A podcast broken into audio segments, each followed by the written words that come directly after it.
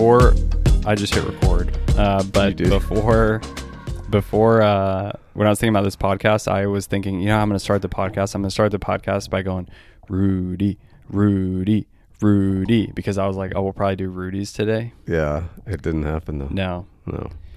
guest So- barbecue. Yeah. We've already reviewed it. we have and we we keep going back. It was amazing. It dude, it's so good. Yeah, it was very good. Um, guys, welcome back to another uh, episode um, of the Good News Cast. Today, we're going to do three different segments. We're going to talk a little bit about the text, the scriptures that Jeff preached on um, this past Sunday. Very popular story um, that even um, that that my eyes were really open to in a clear way um, on Sunday. Perhaps just having not looked at the text closely in a long time, or Yeah. Or maybe ever. Maybe it's one of those texts that is just so easy to go like, oh, everyone always mentions the Good Samaritan. I know what this is about, Yeah. whatever. But just during your sermon, anyway, we'll talk about that. Uh, do a book review. Uh, Voddie Baucham's um, fairly new book. I think came out in like April or something uh, called Fault Lines. Um, and then we're going to end uh, with talking about the sweat of the text, or a little little bit about this coming Sunday, maybe where you're at in the Yeah. the studying process, um, or or what you're thinking about. Yeah, sounds good. Which, by the way, when are you starting um, Judges Galatians Next week. So not, So not this, this Sunday, but this next. Sunday's the last one of the the deep end. Leaving Yeah. your shallow view of God for uh, basically who God is in his deepest glory. So that's over this Sunday and the next Sunday we're in Judges and Galatians. Sweet. Yeah. So my wait. brother's also going to do Judges and Galatians in Oklahoma at his church. So we're going to try to talk about the text after we study it on Tuesdays and just kind of whiteboard it, and that ought to be fun too. Awesome. Yeah, he's he's doing Judges Galatian and Galatians. Yeah. Okay. So we're both going to do it, which is kind of fun. Sweet. Yeah. Um. All right. Cool. So, uh, Good Samaritan. Good Samaritan. Uh, how did you just briefly? why? h- that yeah. text? Why? I don't know. I, I I think it was it was that um I think it was he had compassion on because we're we're dealing with the deeper waters of the character of God, and you know we went from God being rich in mercy and and how the only thing that God is said to be rich in is mercy in the Bible, which is absolutely stunning and shocking. So I don't know. I just started reading and I came across that line of this Samaritan, this outcast, uh, having that churning mercy in his soul. Like that's what was compelling him. And so that led me into that text, honestly. That's what got me into the text because that's the series. And then getting into the text and realizing the. Uh, the ways in which I have heard that text, that text has been taught and preached uh, and devotionalized and theologized and uh, has been challenging Christians since uh, the beginning of Christianity and has led uh, social justice movements. Um, so I didn't know exactly what I was getting into, but that's how I started it. It started with this outcast Samaritan churning with mercy, churning with compassion, his guts towards the dying dude in the ditch. Mhm. And that's what got me into the text. Yeah. So what? What? And and I'll let you kind of share. Well, let me ask. Big idea. Uh, Right. what was the big idea? Well, the big idea it. was like, well, you know, usually it's which one are you, right? Are Mhm. you the are you the priest? Are you the Levite? Or are you the Samaritan? Um, and which one do you want to be? I mean, do you want to be a do you want to be a dad that loves their child or not? You do you want to be a spouse that loves their you know a husband that loves their wife or a wife that loves their husband or not? Uh, do you want to be a Christian that loves justice or not? You know, it's do you want to love your neighbor or not? Um, and I think that that's generally how we hear the text, and that's generally how the text is taught. Um, and so when you're wrestling through which one are you, which one do you want to be, the usual conclusion is some way of motivating, inspiring, um, squeezing more love and justice out of yourself or out of the hearer if you're the preacher. You know you're trying to squeeze more love and justice out of your people when what's shocking which is always shocking like when jesus is teaching right that he's not trying to squeeze more love and justice out of us, he's actually trying to choke off and kill something else. And uh, and then when you read the text, you find out that he tells the story in response to uh, the law expert seeking, wanting, obsessed with, addicted to justifying himself. Mm-hmm. So it's not to squeeze love and justice out of it, out of us. It's to choke off this endless, empty, compulsive, spontaneous, enslaved obsession to justify our existence Mm-hmm. before ourselves, before God, before others, before the real law, and before all the little laws of life. Mm-hmm. So that changes that on its head, then, right? So when you're asking the question, which one are you? Uh, Jesus is answering, You're the dying dude in the ditch. Mm-hmm. That's who you are. Mm-hmm. And then that changes the whole story, Mm-hmm. completely turns it inside and out. And so all of a sudden, this is not an exercise in willpower and an exercise in more determination or an exercise in a willingness or an inspiration to do right or some notion of justice and love apart from Jesus, right? How can you even, what does that even mean? Uh, that this is actually, you're the dying dude in the ditch. You actually are the one in need of rescue. You're the one in need of justification, Mm-hmm. according to that text. Fantastic. So Paul would have been incredibly happy Mm-hmm. about the story that Jesus tells. Yeah, it's amazing how these kind of texts in, I don't know, uh, the church at large, um, just it's like the the beginning of it is just never really dealt with or or, or whatnot. That that you have this debate very much like Yeah. the rich young ruler. Yep. You know, the text explicitly says in verse twenty nine that he was desiring to justify himself. Um, and and so and then you get this you get this story Yeah, so Jesus tells the story because of that. And notice, you know, again, it's going from Jerusalem to Jericho. So you're going from 2,500 feet above the Mediterranean Sea to 825 feet below the Mediterranean Sea. So every step that this man takes is a downward journey. There's no elevated step. So even the imagery, right? And even that path, I mean, historically, the background is it was notorious for being waylaid. Mm. It was such a uh, an easy place for gangs and robbers and for Mhm. people that wanted to abuse people to actually take people out. Mm. So even Jesus knows that. That's the common understanding of the times knows that. So this dude is on a really dangerous journey and he's on a downhill journey, uh, a depressing journey, right? Mhm. And so yeah, I mean it's it's it's a it's a passage that if this new lens of law and gospel right. is actually put on, it rearranges and reshapes and restructures and empowers a completely different message. hmm Yeah, and that's if you if you listen to our podcast, you go to Redeemer, you hear the distinction between the law and the gospel, law and gospel, law and gospel, and this is such a great story to to really practice that because um, this is a story of the law. This is Jesus ends it, it says, "You go and do likewise." Yeah. This is an echo of saying, "Do the law Yeah, and live." yeah, hey lawyer you want to justify yourself i will tell you exactly how to justify yourself it's very simple all you have to do is love god perfectly and love your neighbor as yourself that's Yeah. it yeah. Love So- well, dude. go and do likewise you know um, the point of that story rightly received and understood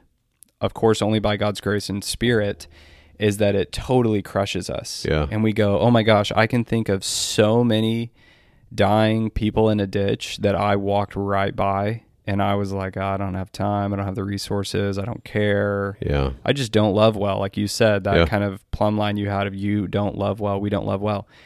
That's actually the the principal point of the story is to go, that's correct. That's Yeah. the point. You don't love well, you're not as good as that Samaritan. yeah, You're not the Samaritan, you're beneath him yep, as you said, you're not even uh, the priest. You're you're dead. Yeah. You're just dead, and Yeah. you need a good Samaritan to come by, resurrect you from the dead. yeah, Um, amazing story. I'll use that to segue into this um, book review on fault lines Good. because um, that story uh, you didn't talk about this in your sermon at all, uh, which helped it be a better sermon, surely. But that text is being used a lot in kind of the modern social justice movement. Yes. Um, at least I, I say a lot. I mean, I, I feel like I hear it thrown around very regularly. Um, a lot of times as a way to like show some kind of form of government, Yeah. um, which is just wild. Um, It's idiotic. That's what it is. Fault Lines by Voddie Baucham came out around April. It is about the modern social justice movement. I can't remember what he calls it in the book. I just was reading it. Um, in some some books, uh, in a book I, I love and recommend, we'll probably do a review. Cynical Theories. They call it social justice theory, all capital capital S J T, social justice theory. I can't remember what Voddie calls it, but this modern woke movement. That's really what the book's about. Yeah. He calls it fault lines because his major premise is there are these uh, fault lines in the church that we are starting to see and we are going to see earthquakes and and these fault lines become very apparent and very clear. Um, It's a great metaphor, great image. So the fault lines are already there, already there. and this um, this movement, this woke movement, Yep. this CRT intersectionality is an earthquake that's exposing Yeah. The fault lines, exposing the breaks, exposing the rifts, exposing the divisions, exposing the differences. Yeah, and his argument, he's very explicit that that a major catastrophe in the church on these along these fault lines having to do with this social justice movement, the modern one, um, the catastrophe is, coming. There is no stopping it. The fault lines are there. The earthquakes are happening, um, and really we need to understand what's happening uh, and understand these ideas and really prepare for them because they're here. I would say, in my experience, what I'm seeing going on, I would say, oh yeah, it's here. It's on the front doorstep. It's been, it's in the house. Yeah. Um, so I would agree with him. Uh, I'll give my kind of review and then I'll let you, because I wrote down some quotes uh, because I prepared for this podcast. Um, at least 50% of the team did. Um, no, I'm just, I'm, I'm kidding uh, about that dig. Uh, Voddie says in the book, quote, I grew up poor, without a faith, and surrounded by drugs, gangs, violence, and dysfunction in one of the toughest urban environments imaginable. That's kind of his background Yeah. comes from a really really rough um, uh, background now i think he's the father of like i don't know 19 kids and lives somewhere in africa i think maybe he's like a missionary or He is. seminary president or something um, very very intelligent guy I, I I can never remember, but Voddie's background, I think in seminary, and I'm I'm I'm remembering this from a lecture he gave. He Yeah. became like intrigued. I want to say by like Marxism or socialism or s and, and and kind of how it re- um, the, intersecting with Christianity Yeah. and something like that. And so he's been kind of really intrigued by a lot of what we're seeing on the come on the scene now Yeah. for decades. Yeah, exactly. So he's got a lot As of a young man, he was very sympathetic, and I think he he did, as he would say, put his toe in the waters, maybe his whole body in the water for a little bit. that might be right. Yeah, Um, but anyway, he's been, I say that to say he's been focused on this stuff for a really long time. Might have done some extra, like PhD kind of work into it. Not totally sure. Um, regardless, the book gets into everything. Basically, the book, if you want to know what is the social justice movement Yes. all about, what do they think? What Yeah. do they believe? What does it mean to be woke? the history, The history of it, Yeah. where it comes from. clear case studies. Uh, he gets into all the core tenants. Yep, He digs into data, stats, all the popular events you've seen on the news. the major players, the major names, the major headlines, the major people. what's going on in different denominations. He Yes. really he's not afraid. He's in my opinion extremely like matter of fact Yes. and respectful, but not afraid to name names and Right. name denominations and name Yeah. meetings of denominations Yes. and what happened and Yeah. why. It's not an accusatory book. No. It's a laying out reality kind of book. Matter of fact. Here's Yeah. their own words. Here's their own teaching. Here's their here's here are the facts. Yep. Right. So one of my one of my favorite quotes, just to kind of like pitch the book, um, he says that quote the anti-racist movement has many of the hallmarks of a cult, in, including staying close enough to the Bible to avoid immediate detection and hiding the fact that it has a new theology and a new glossary of terms that diverge ever so slightly from Christian orthodoxy. So he he kind of looks at this anti-racist movement, or we could just say the modern social justice movement that principally deals with things like race and racism. And he said it, he says it has marks of a cult or or a, a religion. Yeah. That, that Even in- calls it a cosmology. it's very faith based. Yeah. Um, in many regards, uh, so he'll he'll talk in terms of like quote anti-racism offers no salvation, Yep. only perpetual penance in an effort to battle an incurable disease. Yep. Um, he'll say things like uh, quote There's no good news of grace in this movement. Yeah. Uh, quote There's only law. So he really frames what I love about the book is he really draws out. It's not just this dry academic work Correct. he shows how this is actually functioning on the ground where i'm not sure if he says this but like i would say this like where where you get the impression that crt is the new bible Yeah. you get the impression that anyone who uh, claims that they've been oppressed which like Voddie would say he's been the victim of racism Without a doubt. um, uh, but anyone who's oppressed, they're the new pastors and priests. So Voddie does a really good job of kind of framing uh, what's going on in what I would agree with are very religious terms Yeah. in terms of like doing penance and is there any grace and all of this and um, whatnot. So I, I highly recommend the book if you want to understand the movement, if you want a good analysis of it, and if you want someone who, in my opinion, takes it head on, does not shy away from anything.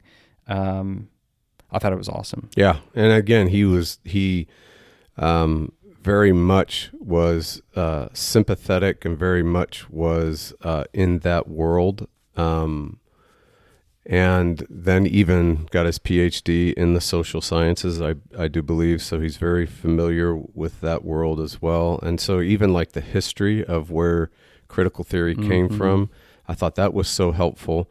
And then he just traced critical theory uh, in its history and its uh, major embodiments in major players and major events in its history on up to uh, its current uh, embodiment and its Mhm. current players in critical race theory Mhm. uh, and how the teaching has been pretty consistent.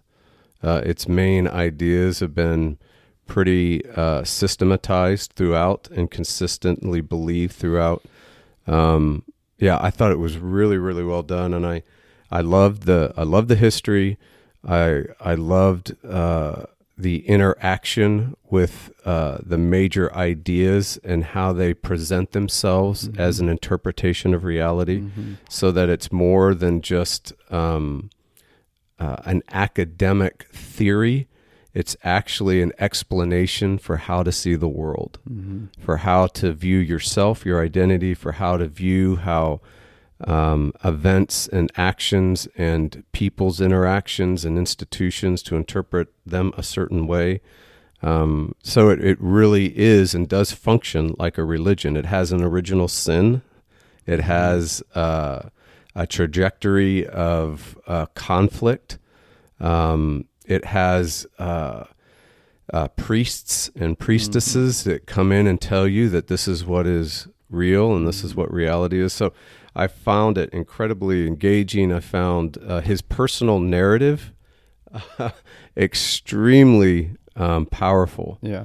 Um, and yeah, I think the narrative is incredibly clear. The narrative is incredibly powerful and engaging with the ideas and the material.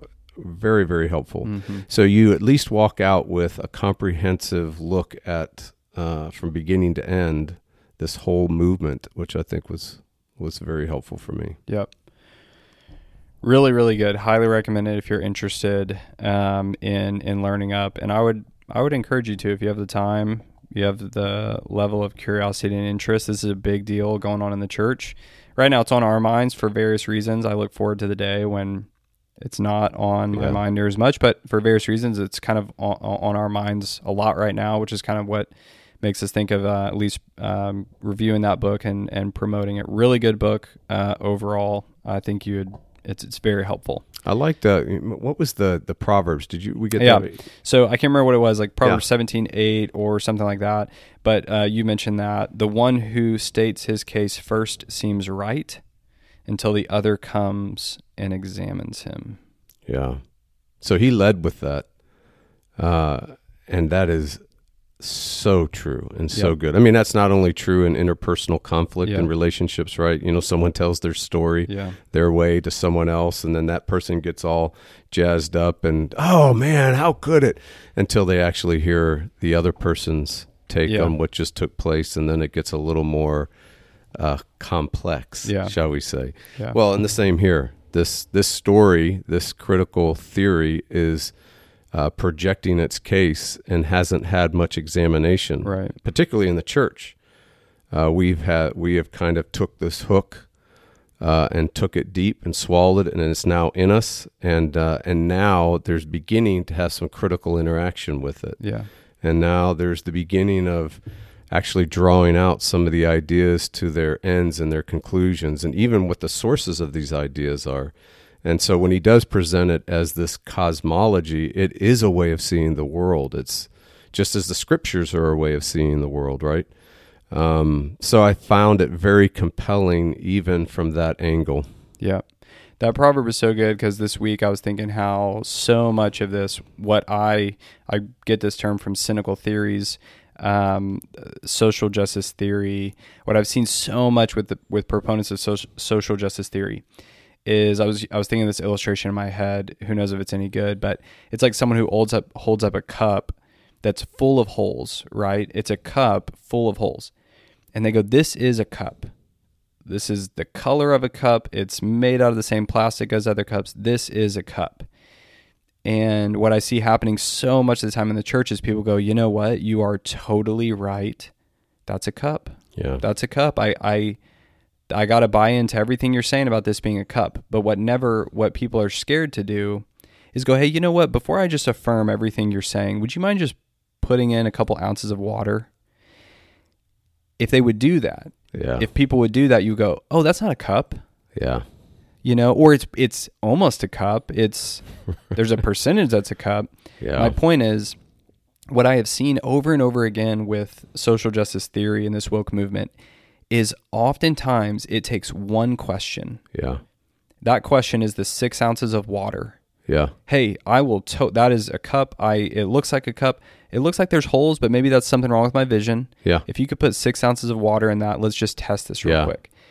I have found that with this stuff, and again, that proverb, right? It sounds right. They made their first case. Mm-hmm. Right. Sounds like a cup, looks like a cup, whatever. Until the other person comes and examines and says, Hey, I have a couple questions. Yeah. Um, I got, I just have a couple, you know, I, th- there was a, a Christian recently in a, a back and forth where the, the believer, the Christian brother made some statement about, I think like communally repenting for past sins. Yeah. And another Christian brother of his basically asked a question, "Hey, can we he almost he almost restated the statement in the form of a question like Yeah. can we repent for sins committed by other people in the past? And essentially the answer amounted to the guy kind of being like, I don't know. One question. One question. One question that was restating the statement and it turned very quickly into I'm not sure if what I initially said actually holds water. Yeah. Um anyway, that proverb makes me you know, Yeah. That's a. I- I wish- great- I Dude, wish- that is a fantastic image, man. be be curious. Be curious. yeah. Be curious. That Hey. and that's exactly right. I mean, when when anyone shuts down the conversation, Right. And when anyone's afraid of examination and afraid of curiosity and afraid of Yeah. standing up to reality, afraid of standing up to biblical revelation, uh, to where you become like bullyish, Yeah. uh, you become, yeah, bullyish. You have got to start Yeah. questioning that. Hey, could you put water in that cup? How dare how Yeah. dare you talk about water in this conversation when we're talking about cups? Yeah. You know what? That just shows you don't really understand cups. You need to go and do your own research and learn about cups. And you're like, wait, Do your minute, I just- homework. wait, what? I just, I just want some water in the cup. Isn't that how cups work? Yeah. You know, it's like be curious, ask questions. And Yep. what I have found is very quickly these radical, crazy ideas, all of a sudden, like the water, it's just like they don't hold water. Yeah. You know? And again, let me be very clear. We've been clear on this podcast, we've been clear in different blogs. Like, none of this has to do with condemning racism. Right. Racism is a it's as stupid as it is evil. You know, um, we condemn it. Uh, th- this is about the the social justice theories behind it that Yeah. that most of the time hold no water. and the new critical definitions of injustice, the new critical critical definitions of what is sin, right? Yep. That they uh, are apparently and seemingly more and more not able to hold up water. All right, I'll give you maybe two minutes. Yeah. What are you thinking about preaching this Sunday? Okay, so the Texas Sunday is another one of these. These uh, I'm just well, you know what I think it is, bud. I you know I wanted to preach on parables, the story Jesus tells, and COVID and everything that's happened over these Mhm. past two years have uh, moved us in a in a different direction. So I think what's happening is subconsciously these parables are starting to creep in. like the Samaritan, right? Yeah, Jesus yeah. is telling stories. So the next one also is going to be one on prayer. It's going to be from uh, Luke 11, Oh, that's right. uh, 1 through, I think it's 1 through 8. mm-hmm. Um, and so in the first part, Jesus talks about the, the Lord's Prayer. So it's how to pray. And then this next section is going to be looking at more like, why do you pray? Why should we pray? And uh, I think we're going to find that the answer is quite stunning and shocking. Hmm. There's going to be uh, an either a why to pray based on commitment of the prayer, uh, or based on uh, the good neighbor. So one one or the other is going to spur Mhm. us on to pray, Mhm. and uh, so that's where we're heading. The big word in there is impudence. It's an interesting. All the commentaries, all the biblical scholars, everybody comes down. Whatever that word means is the whole meaning. So Mm. whatever why pray comes down to one word impudence because evidently this this good neighbor uh, moves and answers and goes to the door and opens the door to this this midnight guest right because of his impudence Hmm. so is it persistence or is it a shameless need one one or the Mhm. other um, the most popular and the most traditional reading is the persistence of the midnight Mm-hmm. uh, petitioner. So uh, I think we're it's going to be another story that's kind of turned upside down on us, and when it's Mhm. turned upside down on us, it opens up a whole new way of seeing the world. Kind of is it sounds like kind of the difference between maybe we pray just because we are committed to it, we're Yep. resolved to do it, we know we need to do it. Oh, I got to pray today, got to get these prayers in. I never feel like that. I'm always purely motivated. Um, right. Difference between that and perhaps I pray because of these various things that Yeah. I Like- need, we need, you need. Yeah. And then why does why does this good neighbor answer? Mm-hmm, mm-hmm. Is it because of my persistence? Is it because of my uh, commitment? yeah, right, uh, my right. dedication? Um, hmm or is it because of the outlandish uh, good friend we have Mhm. and your radical unbelievable need and he knows it hmm that's a whole so anyhow again it's just kind of moving us into the deep end Yeah. of who god is and uh, who we are and and how the gospel works Mhm. It's awesome. Can't wait. Um, guys, thanks for listening. Hope this is helpful. As always, you can reach out on goodnewsnotgoodadvice.com. Um, of course, you can reach out on our church website, redeemerwaco.org. Either way, if you've got things you want us to talk about, cover, um, uh, even if we have more questions and answers on that topic, whatever it might be, please reach out. We'd love to hear from you um, as we keep pumping out this content. Um, until next week, peace.